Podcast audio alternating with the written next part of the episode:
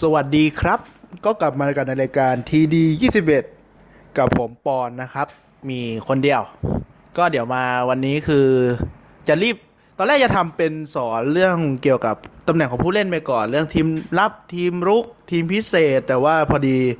วันศุกร์ที่จะถึงวันนี้ผมอัดวันที่ผมอัดตอนเที่ยงคืนของวันที่ 25 ก็คือหมายถึงคืนวันที่ 4 เพิ่งกลับมาจากดูเอ็นเกม แล้วมันจะมีเหตุการณ์สำคัญของซีซั่นที่จะเข้ามาถึงก็คือ NFL Draft หรือว่าที่น่าผมน่าจะพูดไปในตอนสูตรนะว่า มันคือการเลือกตัวผู้เล่น ซึ่งเป็นปัจจัยหลักของการได้ผู้เล่นมาใน NFL NFL Draft นี่จะเริ่มวันที่ 26 8โมงบ้านเราก็คือเริ่มตอนเช้านะ8โมงเช้าก็สามารถไปดูบรรยากาศการดราฟได้หลังฟังจบนะ ก็คือ ตอนสามารถดูได้ในเว็บ nfl.com นะครับ ดูฟรี ถ้าผมจำไม่ผิดนะ อืม มันสนุกยังไงหรือมันคืออะไรก็เดี๋ยวมาพูดถึงเลยแล้วกัน NFL ได้อย่างที่บอกคือการเลือกตัวผู้เล่น จากระดับมหาวิทยาลัย ซึ่งผู้เล่นเนี่ยผมหามาเขาบอกว่าต้องจบจากไฮสคูลอย่างน้อย 3 ปี ก็คือไม่จำเป็นต้องเรียนมหาลัยจบก็ได้นะครับ ก็อาจจะอยู่ปี 3 หรือว่าอายุมันถึงอะไรเงี้ยก็อาจจะหมายถึงว่าเรียนจบไฮสคูลแต่ว่านั่งนั่งอยู่บ้านไปปีหนึ่ง ก็อยู่ปีสองก็เข้าได้แหละ ซึ่งผู้เล่นเนี่ยเขาจะมีการได้รับการทดสอบจาก NFL ก่อนเขาเรียกว่าเอ่อ NFL Combine Scouting Combine อะไรแบบนี้ ซึ่งไม่ใช่ผู้เล่นทุกคนที่สามารถเข้าได้ Combine นะ คือผมถ้าถ้าที่หาข้อมูลมาเหมือนมีผู้เล่นที่เข้าลีก พร้อมที่จะเข้าลีก เข้ารับการดราฟเนี่ยสามพันคนแต่จะเข้าคอมไบได้ประมาณ ประมาณสามร้อยสองสามร้อยคนแหละ ไม่เยอะ ถือว่าน้อยเป็นส่วนน้อย เพราะว่า การที่จะได้คอมไบเนี่ยจะมีคณะกรรมการมามาตรวจ ไม่ใช่มาตรวจสิเขาเรียกมาประเมินว่าเป็นคนกลุ่มนี้จะเป็นผู้เล่นที่สามารถผ่านการดราฟได้นะครับ การดราฟจะมีทั้งหมดเจ็ดรอบหนึ่งรอบเนี่ย ที่แน่ๆหนึ่งรอบจะมีสามสิบสองสามสิบสองการเลือกคือ สามารถได้สามสิบสองคนทีมทีมหนึ่งเลือกได้หนึ่งอัน ถ้าเป็นตามปกติเลยนะ คือเนี่ยคือแบบปูพื้นมาเลยสามสิบสองเจ็ดรอบทีมละหนึ่ง อันนี้คือแบบง่าย ๆ แต่ว่าปัจจุบันเนี่ยมันเดี๋ยวอธิบายว่าทำไมมันถึงบอกง่ายๆ แต่เดี๋ยวนี้มันไม่ง่ายแล้วคืออะไร ซึ่งเนี่ยเขาก็จะเชิญผู้เล่นที่คิดว่าจะผ่านการ draft มาเป็น official combine ก่อน ก็คือเนี่ยจะเป็นผู้เล่นที่โอเคเก่ง ก็อันนี้คือขั้นตอนแรก แต่ถ้าคุณไม่ได้ผ่านคอมบายคือคุณเขาอาจจะมองว่าคุณกากเลยสมมติคุณเป็นนักกีฬามองว่าคุณมันเฮยอะไรแบบนี้แบบว่าไม่เก่ง คุณก็ยังมีอีกอันหนึงคือโปรเดย์โปรเดย์ก็คือ เป็นวันที่สามารถให้แมวมองหรือสเกลจากทีม NFL อะมาดูการเล่นของเราได้ที่มหาลัยเรา สมมุติว่าเราอยู่มหาลัยอะไรสักอย่างหนึ่ง ถ้าคือมหาลัยเราเป็นมหาลัยใหญ่ ก็คือเขาจะเราก็จัดมหาลัยเราจัดเองเลย ก็จะมีโปรมาดู แต่สมมติเราเป็นมหาลัยเล็กๆเงี้ยก็อาจจะไปรวมกับมหาลัยอื่น พื่อแบบจัดโปรเดย์ร่วมกัน เพราะมันเสียเวลาอะไรอย่างเงี้ยก็รวมกันจัดไปเลยนะครับ ซึ่งอธิบายซ้ายอีกทีหนึ่งก่อนว่า NFL Scouting Combine ไม่สามารถยัดเงินแบบ เฮ้ย เรามีตังไปเราขอเข้าได้มันไม่ได้นะ ต้องเชิญเท่านั้นนะ ก็ส่วนวิธีการทดสอบของ combine ผมว่า pro pro day ผมจำไม่ได้แล้วคืออะไร แต่ปกติมันจะ combine มันจะมีให้ดูดูฟรีอยู่แล้วใน YouTube กับในเว็บเว็บหลักของเขา ก็จะมีพวกวิ่ง 40หลาเหมือน Eyeshield ยี่เอ็ดว่าวิ่งเร็วแค่ไหน มีวิ่งแบบ interval วิ่งแบบเขาเรียกไงอะแตะแตะทุ่นอะก้มแบบทดสอบความว่องไวอะไม่ใช่ไวแบบเส้นตรงแต่เป็นแบบเคลื่อนไหว agility เคลื่อนไหวไวไหมพลังแขนถ้าเป็นตัว quarterback หรือคนขว้างก็จะมีทดสอบพลังแขนความแม่น แล้วก็มีอะไรอะ อย่างเช่น กระโดดสูงกระโดดไกลอะประมาณนี้ ซึ่งถือว่ามีผลนะ ถ้าทำได้ดีแล้วก็มีแบบยกน้ำหนักไอ้ bench press ว่ายกได้กี่ครั้งอะไรเงี้ยน้ำหนักเท่าไหร่ ก็คือมีผลค่อนข้างเยอะนะครับ ก็คือมันจะมีเขาเรียกว่าผู้เล่นที่แบบชื่อดังหรือว่ามีผลงานที่ดีอยู่ในแข่งมหาลัย จริง ๆ แล้ว NCAA หรือว่าการแข่งระดับมหาลัยเนี่ยสำหรับ NFL คนดูเยอะมาก เพราะว่ามันดูถูกหมายถึงว่าค่าตั๋วมันถูกนะครับทำให้คนเข้าไปดูเยอะกว่า NFL ซะอีกลักษณะมันใหญ่มาก คือมันฮิตมาก คือผมว่าไม่ไม่ได้ดูหรอก แต่คนที่อยู่อเมริกาเขาจะดูแล้วเขาก็จะรู้ว่าโอเค ผู้เล่นคนนี้เก่งจริงนะ คนนี้เป็นอะไรแบบเนี้ยทำให้ผู้เล่นแบบนั้นเนี่ย มันจะมีความดังอยู่เขาอาจจะถ้าเขารู้สึกว่าร่างกายเขาไม่พร้อมเขาไม่มา combine ก็ได้ สมมุติหมายถึงว่าเขาคิดว่าร่างกายเขาไม่พร้อมเนี่ยแทนที่เขาจะได้ทำแบบคะแนนเต็มร้อยอย่างเงี้ยเขาจะทำได้แค่แปดสิบราคาก็จะเสียไป เพราะว่าลำดับการ draft เนี่ยมันสำคัญ เพราะอะไรสำหรับผู้เล่นนะคือถ้าเราได้ draft รอบสูงๆเนี่ยเราจะได้ตังค์เยอะกว่า draft รอบล่าง เดี๋ยวค่อยอธิบายว่า เพราะอะไรหรือว่ามันคืออะไรแล้วกัน แต่ผมหลายคนนึกภาพออกแล้วแหละว่า ได้เลือกก่อนแสดงว่าเก่งกว่าไง ถ้าเก่งกว่าต้องได้ตังค์เยอะกว่าสิใช่ไหมอืมก็ประมาณนั้นแหละ อืมก็เนี่ยง่ายๆเดี๋ยวผมเดี๋ยวผมพูดอีกทีแล้วกัน นะเพราะฉะนั้นผู้เล่นที่มันมี potential ว่าจะได้ดราฟต์รอบสูง แล้วเขาคิดว่าจะเขาร่างกายไม่พร้อมเนี่ยเขาก็จะไม่ไป แต่ผู้เล่นที่คิดว่าเราเก่งกว่า เราเก่งแบบเราน่าจะเก่งขึ้นอะไรเงี้ยส่วนใหญ่เขาจะไปนะ เพราะว่าถ้าไปปุ๊บเนี่ยเราพอทำได้ดี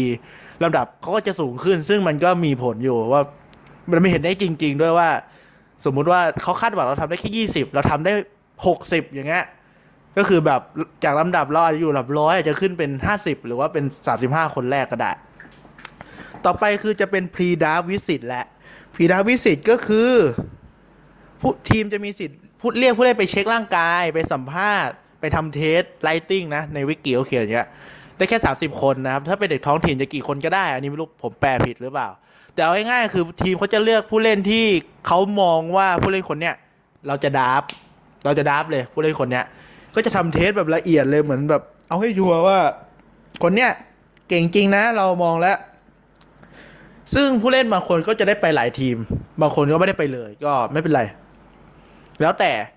ถ้าใครตามข่าวอย่างอันนี้ก็คือเรา basic ก็คงไม่ได้ตามก็คือเขาจะมีบอกว่าผู้เล่นคนนี้ไปอย่างนี้อีกแล้ว ไปดินเนอร์ไปสัมภาษณ์ไป test ร่างกาย ก็จะมีข่าวลือออกมาว่า เออมันแบบยังไงอะมันมีผลยังไง ซึ่งก็ต้องตามข่าวบางทีข่าวก็จริงบ้างหลอกบ้าง เพราะว่าข่าวตอน draft มันจะมีการสับขาหลอกด้วย เพราะว่าเพราะอะไร เพราะว่าอะสมมติผมอยากได้ผู้เล่นคนหนึ่งสมมติผมได้ draft เบอร์สองใช่ไหม อ้ะสมมติผมเป็น draft เบอร์หนึ่งดีกว่า ผมเป็น draft เบอร์หนึ่ง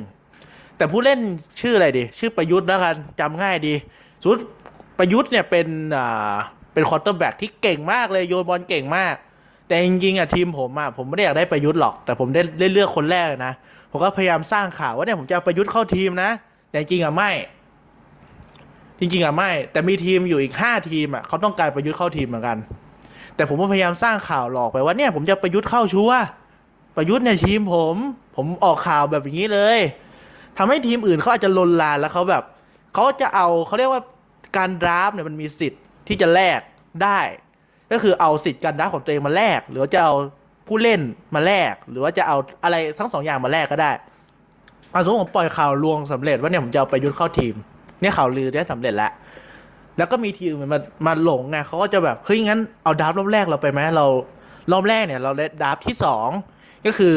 ผมมาได้ดราที่หนึ่งผมต้องลงลำดับมันหนึ่งนะ เพื่อสลับกันเพื่อเขาจะเอาประยุทธ์เข้าทีมตามที่ผมแบบหลอกไปอย่างเงี้ยผมก็บอกโอเค แต่คุณน่ะ นอกจากเอารอบสองให้ผมอะคุณเอาผู้เล่นที่เก่งที่สุดในทีมคุณมาอีกคนหนึ่งนะถ้าไม่ตกลงเนี่ย ก็ไม่เอาประมาณเนี้ยคือคุณก็จะเห็นแล้วว่า ผมก็จะได้ผู้เล่นสองคนที่เก่งแน่ๆคนหนึ่งที่เขาลงเขาเป็นผู้เล่นอาชีพไปแล้ว เก่งแน่ๆคนหนึ่งแล้วก็ ผมก็ไม่ได้เลือกประยุทธ์ ผมก็เลือกคนอื่น อาจจะเลือกประวิทย์ก็คือแบบเบอร์สองเนี่ยเอออย่างเงี้ย ประมาณนี้ ซึ่งผู้เล่นคนจะมีสิทธิ์ของผู้เล่นที่ได้ดราฟต์คนแรกอยู่ ก็คือทีมสามารถยื่นสัญญาก่อนที่จะเซ็นเพื่อที่จะดราฟต์ได้ เพราะว่าเหมือนแบบก็เซ็นแน่อะเราเบอร์หนึ่งอะก็เลยแบบเออเอาเนี้ยแหละ ก็คือสามารถยื่นได้ว่าแบบโอเคเราเซ็นคนนี้นะ เพราะมันไม่มีใครแย่งเราไง เราก็สามารถเซ็นได้ ซึ่งถ้าเป็นลำดับสองลำดับสามจะไม่ได้นะ เพราะว่ามันไม่ชัวร์ว่าลำดับนั้นจะโดนตัดหรือเปล่าไง ถูกไหมประมาณนี้นะครับ ต่อไปก็คือลำดับก่อนหลังของแต่ละทีม ว่าใครจะได้ดับก่อน เน้นอีกทีหนึ่งว่ามีดับมีทั้งหมด 7 รอบนะครับ โดยที่ NFL มีทั้งหมด 32 ทีม เพราะฉะนั้นก็เป็น 32คูณ7นะครับ ง่ายๆ นะ แล้วจะรู้ได้ไงว่าใน 32เนี่ยใครจะเป็นเบอร์หนึ่งหรือเบอร์สุดท้าย ก็คือเบอร์หนึ่งจะเป็นทีมที่ใส่ตีกากที่สุด ที่สุดเลยก็คือ ก็ดูเอาว่าใครกากสุด ดูเอาเลยใครแพ้เยอะสุดโอ้ยนี่แพ้เยอะสุด เลือกก่อน เพราะว่าการดราฟต์เนี่ยมันเป็นระบบที่พยายามให้เกิดความเท่าเทียมนะก็คือที่คนกากสุดได้เลือกผู้เล่นที่น่าจะเก่งที่สุดโดยก่อน แล้วก็ทีมที่ได้แชมป์ก็จะอยู่อันดับที่ 32 นะครับ ทุกรอบก็จะเป็นแบบนี้ แต่อาจจะมีการหมุนเวียนในทีมที่ได้สถิติเท่ากันด้วย อันนี้ผมไม่ได้อ่านมาแต่คือมันจะไม่ต่างกันมากหรอก ส่วนใหญ่มันสำคัญกันตรงรอบแรกเนี่ยแหละกับรอบสองเพราะเป็นตำแหน่งที่มี potential ว่าเก่งอะไรเงี้ยก็จะประมาณนี้ แล้วมันจะมีวิธีคิดเหมือนฟุตบอลด้วยฟุตบอลแบบ soccer ก็คือมันอาจจะมีคิดประตูได้เสียแต่ NFL จะคิดเป็นสถิติที่เจอกับทีมในกลุ่มตัวเอง หรือว่าใน division อะไรเงี้ยใน conference ในกลุ่มหรือในฝั่ง คือกลุ่มก็คือที่ผมบอกไปในตอนก่อนคือกลุ่มก็คือมี 4 ทีมนะครับ ถ้าในฝั่งก็จะเป็นฝั่ง 16 ทีม ก็มีวิธีวัดเงี้ยแหละ อันนี้ผมไม่ได้อ่านมา เพราะมันไม่ได้สำคัญ แต่เอาง่ายๆคือถ้าวัดแล้วหมดเลยเนี่ยทุกข้อที่เขาตั้งมา 3 4 ข้อเนี่ยมันมันเฮ้ยมันเท่ากันหมดเลยทำยังไงต้องตัดสินนะ ก็คือทอยหัวก้อย คือเขาจะให้ทอยหัวก้อยสมมติแบบ ผมเนี่ยแพ้ทุกทีมเลย อีกทีมหนึ่งก็แพ้ทุกทีมเหมือนกันศูนย์สิบหกแข่งสิบหกนัด แพ้แม่งหมดเลย ก็คือทอยหัวก้อยเลย ใครทอยได้ก็เอาเบอร์หนึ่งไป แต่ส่วนใหญ่มันจะไม่ค่อยมีมั้งเท่าที่เข้าใจนะอะโอเค ต่อไปก็คือเรื่องการ draft การ trade ก็คือการ draft เนี่ย ถ้าเป็นรอบแรกนะครับ จะมีเวลาคิดสิบนาที คือการ draft เนี่ยเขาก็จะไปนั่งในมันจะเป็นเหมือนเวทีอะแล้วก็จะมีผู้เล่นเหมือนโต๊ะจีนอะง่ายๆคือมีผู้เล่นที่เป็นนักนักศึกษาที่ กำลังเข้าลีกเขาจะมานั่งกับพ่อแม่เขาส่วนทีมทีมแข่งเขาจะมีห้องเป็น war room เป็นห้องที่นั่งประชุมกัน แล้วก็จะมีนาฬิกา มีโทรศัพท์ว่าแบบภายในสิบนาทีต้องตัดสินใจว่าเขาจะเลือกใคร โอเคผมเลือกคนนี้ก็โทรไป ถ้าไม่เอาก็ต้องรอทีมอื่นเทรดถ้าทีมอื่นเทรดก็ต้องแจ้งว่าโอเค สิทธิ์ที่เราได้เลือกคนแรกเนี่ย ไม่เอาแล้วนะ มีทีมนี้เทรดไปเราตกลงแล้ว ก็เดี๋ยวจะมีขึ้นแจ้งแบบในทีวีว่าเฮ้ย ทีม A เปลี่ยนแล้ว ไม่ได้ไม่ได้ได้สิทธิ์นี้แล้ว ไปแลกกับทีม B แล้วอะไรแบบเนี้ย คือที่มันสนุกก็คือมันจะเป็นเหตุการณ์เงี้ยแหละ ว่าแบบสมมติเราเชียร์ทีมนี้เราก็จะดูว่าแบบอะไรยังไงเงี้ยเอ้ยไปไปมาเหมือนมันหักปากกาเซียน เพราะว่าที่เราคาดการณ์ไว้แล้วมันผิดจากการที่เราเทรดสิทธิ์กันอย่างเงี้ยซึ่งเดี๋ยวอธิบายทีหลังว่าสิทธิ์การดราฟต์เนี่ยมันมีวิธีคิดยังไงบ้างแล้วกันเนาะอันนี้คือประมาณนี้ ต่อไปคือการเทรดก็คือ คือบางทีมเขาไม่ต้องไม่ต้องการผู้เล่นที่อยู่ในรอบแรกหมายถึงว่าไม่ต้องการผู้เล่นที่มันเก่ง อย่าลืมว่าถ้าเราเราเลือกผู้เล่นที่ตเลือกผู้เล่นเร็วแค่ไหนเนี่ยรอบบนบนรอบหนึ่งเนี่ยเราก็จะต้องจ่ายเงินให้เขาเยอะ ซึ่งอย่าลืมว่า NFL เนี่ยเขามีเพดานเงินเดือนอยู่ เพราะฉะนั้นบางทีมเขาจะมีวิธีคิดอย่างเช่นแบบเขาจะไม่ดราฟรอบแรก เขาขอดราฟรอบสองเยอะๆดีกว่า รอบสามเยอะๆอะไรเงี้ยก็แล้วแต่ เพราะเพราะว่าการที่คนที่ได้ดราฟต์รอบแรกอะก็คือคนที่พร้อมในการเล่นเป็นมืออาชีพ พร้อมในเล่น NFL ก็คือ พร้อมทั้งร่างกายและสมองเลย คือพร้อมทุกอย่างที่เขาเลือกเนี่ย แต่มันไม่ใช่อย่างนั้นเสมอไปนะบางคนก็ปรับตัวไปได้ก็มีเหมือนกัน แต่คือมันจะพร้อมอะพร้อมเลยอะไม่มีปัญหาไม่มีปัญหาด้านพฤติกรรม เพราะว่าอย่าลืมว่ามันก็มีปัญหา บางคนก็มีปัญหาเสพยาลักเล็กขโมยน้อย ก็มีเหมือนกัน ก็คือมันจะเป็นอย่างเงี้ยแหละ รอบแรกคือจะเป็นเหมือนเด็กดี เข้าแล้วเล่นได้เลย อ่อนเก่งไม่รู้แหละ แต่ว่า potential มันได้ ศักยภาพคือมันถึงอมองในกระดาษแล้วโอเค รอบล่างๆไม่ได้แปลผู้เล่นไม่เก่งนะครับมันแปลว่าผู้เล่นเนี่ยมันขาด มันมีจุดอ่อนที่เห็นชัดว่าแบบ คนที่วิ่งเร็วมาก วิ่งเร็วมาก แต่ว่าวิ่งเร็วแต่เป็นเส้นตรงนะ ถ้าแบบวิ่งแล้วให้หักศอกเนี้ยทำไม่ได้ ก็คือมันก็จะหล่นลงมา หรือบางผู้เล่นบางคนแบบโหเก่งมากเลย แต่ไปบาดเจ็บ สาหัสแล้วกลับมาเล่นอีกทีนึงอะก็ยังไม่รู้ว่าจะเก่งเท่าเดิมไหมอย่างเงี้ยลำดับเขาก็จะลงมา ซึ่งเขาอาจจะเก่งเท่าเดิมก็ได้แต่ว่ามันเป็นความเสี่ยงไงก็คือไม่ควรเสี่ยงเลือกก่อน ก็บางทีมก็จะแบบไปเลือกรอบข้างล่างดีกว่าไปเสี่ยงเอาเพราะว่าผู้เล่นจริง ๆ ที่ดับคนแรกเนี่ย แล้วเก่งมันก็เยอะไม่เก่งก็เยอะ เพราะอย่าลืมว่ารอบแรกคนแรกสุดได้เงินเยอะมาก มันจะมีคนหนึ่งชื่อ JaMarcus Russell ถ้าอ่านจะไม่ผิดนะ คือเป็น quarterback เป็นคนขว้าง ผิวเป็นผิวสี ถ้าใครฟังแล้วมีเพื่อนดู NFL ก็ลองถามว่าคนนี้คือใครก็ได้เขาจะเป็น quarterback quarterback เนี่ยต้องมีการจำแผนทั้งหมดนะครับ เป็นพันเป็นร้อยอะไรก็ว่าไป แต่พี่คนเนี้ยเขาเขาหนักเท่าไหร่ไม่รู้อะแต่ว่าคนในทีมบอกว่าไม่เคยเห็นมันหยุดกินเลย คือเขาไม่ซ้อมกินอย่างเดียวดับรอบแรกคนแรกนะได้ตังค์เยอะสุดในปีนั้นเลย คือเขาจะอ้วนมากแบบ พุงพุยสุดท้ายก็คือกากมาก ถ้าผมจำไม่ผิดคือผู้เล่นที่ดาฟเนี่ยเขาจะได้เซ็นสัญญาเขาเรียกว่าลูกี้เป็นลูกี้สามปี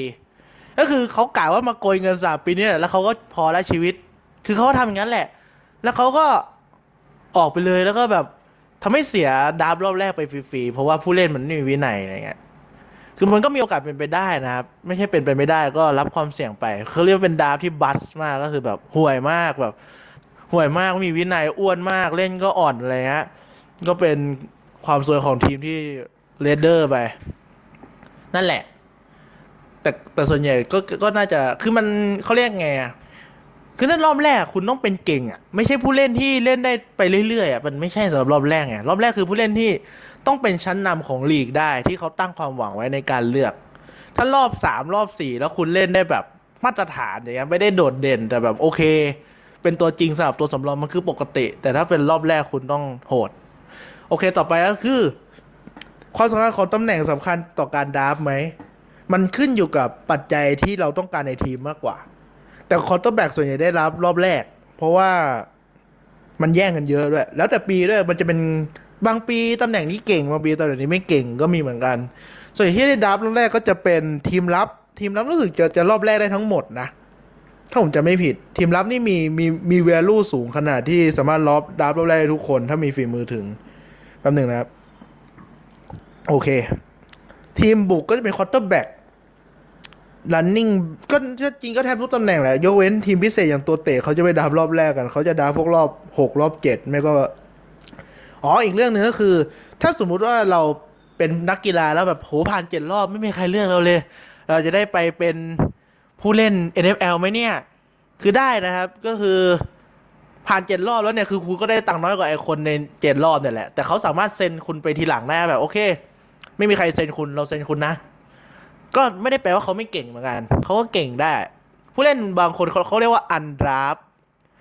undraft หลายคนก็เก่ง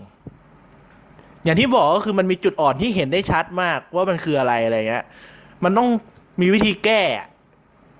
ก็คือแบบโหมันอาจจะแบบชัดมากไม่รู้จะแก้ไง ก็เอามา undraft มาก่อน แล้วก็มาค่อยมาแก้แล้วบางคนก็แบบโหดเลยก็มีอย่าง Tony Romo ก็เก่งแล้วก็พวก อันนี้ผมเป็นแฟน Patriots นะครับ ก็อาจจะยกตัวอย่างเป็นผู้เล่น Patriots อย่างเช่น J.C. Jackson เป็นตัวคุมปีก หรือว่า Malcolm Butler เป็นตัวคุมปีกก็ถือว่าโอเคสำหรับ undraft ก็เป็นเป็นฮีโร่ไป อะไรประมาณนี้แหละ ก็มีหลายคน คือไม่ใช่ว่าการไม่ใช่ว่าได้ดาวแล้วประสบความสำเร็จอะสำหรับมุมมองเงี้ยนะอืม แล้วก็อีกสิ่งหนึ่งก็คือเงินที่ได้อย่างที่บอกคือตามลำดับการดาฟต์แล้วก็ตามลำดับอ่าตำแหน่งบางตำแหน่งก็ได้เยอะกว่าตำแหน่งก็ได้น้อยกว่าอะไรก็ว่าไป คือมันเป็นสูตรคำนวณที่เขาไม่ได้บอกเรานะครับ แต่เบื้องต้นก็คือถ้าได้อยู่สูงๆเนี่ย ก็จะได้ตังค์เยอะ อันนี้ง่าย ๆ เลย อีกสิ่งหนึ่งที่มันเขาไม่ได้บอกเราวิธีคำนวณก็คือ เขาเรียกว่าดราฟที่ได้มาเพิ่มก็คืออันนี้ไม่รู้อ่านถูกป่ะนะ compensatory เมื่อกี้เอา Google อ่านแหละ compensatory pick นะครับ คือพิกที่เกิดจากการที่ทีมนั้นเสียผู้เล่นไป อย่างเช่นผมเสียผู้เล่นไปคนหนึ่งแบบว่าหมดสัญญาอะไรอย่างเงี้ยเสียผู้เล่นไปเขาจะมีเป็นดราฟต์แบบเนี้ยเป็นพิกแยกมาจาก 32 ปกติก็คือ ส่วนใหญ่เขาจะมาในรอบ 3 ถึงรอบที่ 7 นะครับ ก็คือตอนแรกเนี่ยรอบ 3 มี 32 ทีมใช่ไหม ส่วนมีทีมที่ได้ดราเพิ่มจากการเสียผู้เล่นไปทั้งหมด 6 ทีม ก็จะเป็น 32บวก6นะครับ ก็จะเป็นเท่าไหร่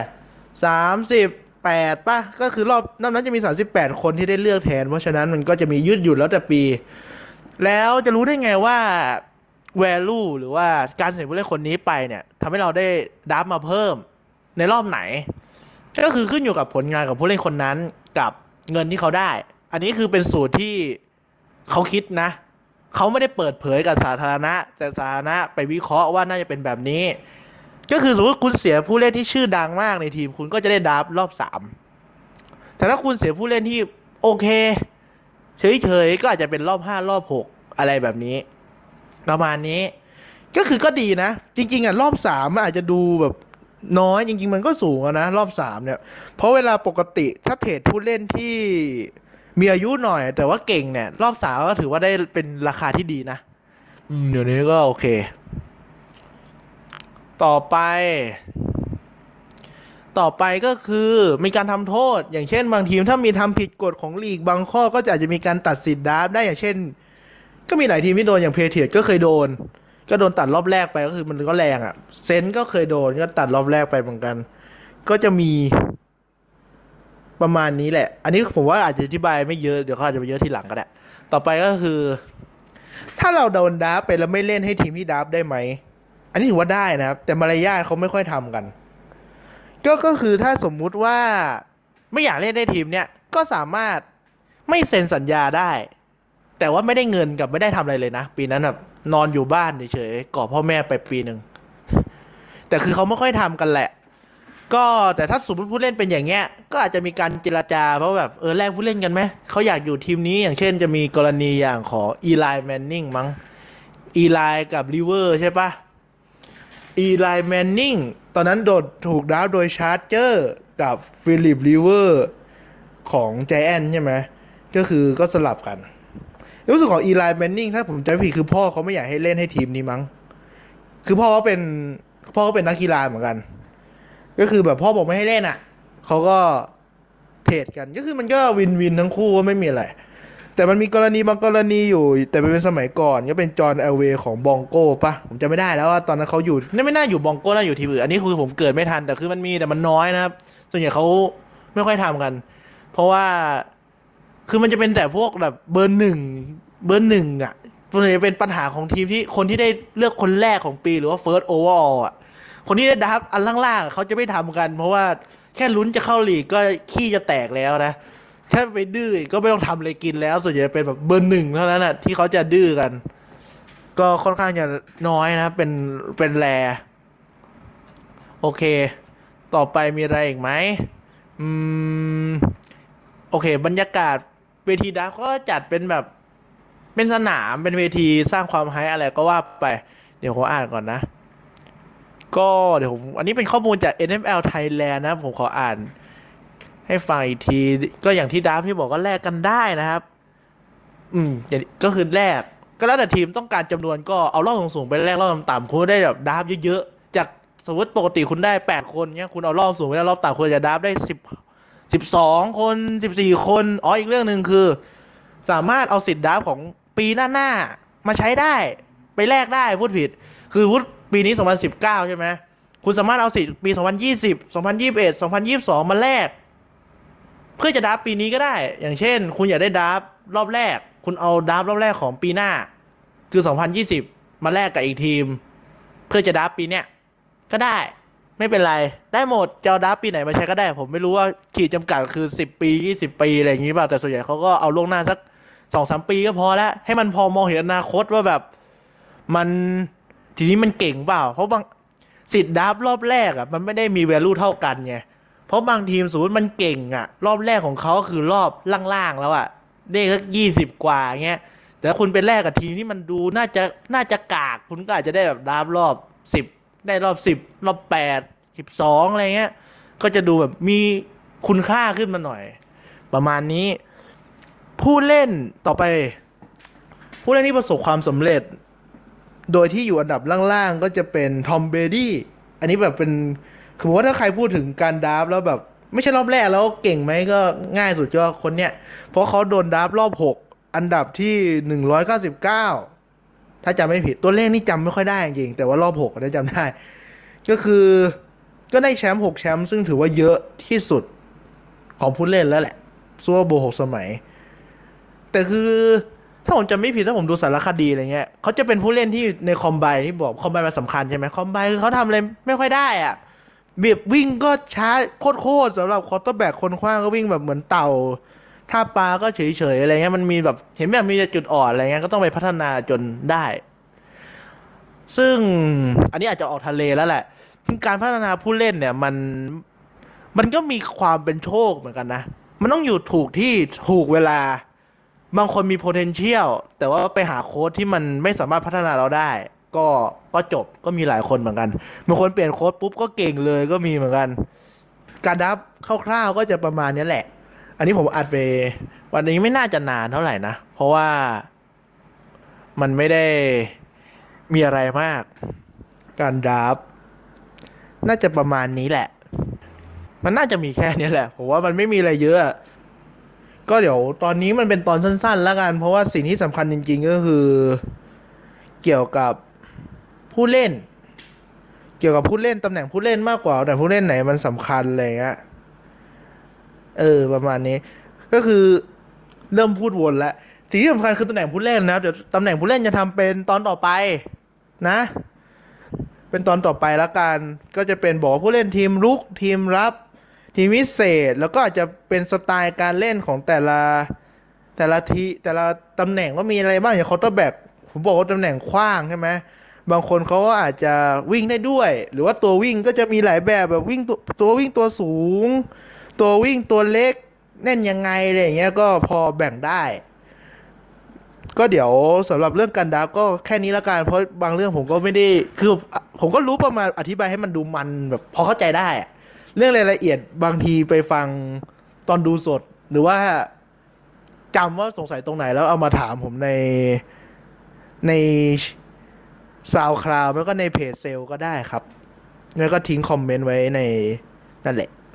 สักที่หนึ่งผมตามเช็คหมดแหละ อืมสำหรับตอนนี้ก็จบแค่นี้ละกัน ขอบคุณที่มาชมครับ เดี๋ยวเจอกันใหม่ตอนหน้าเป็น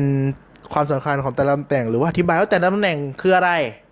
นะครับสำหรับรายการวันนี้ก็จบแล้วครับ สวัสดีครับอ๋ออีกเรื่องหนึ่งก็คือถ้าใครฟังแล้วยังงงอยู่อะเข้า Netflix นะ แล้วก็พิมพ์คำว่า Draft Day นะครับผม หนังเรื่อง Draft Day ก็ไปดูได้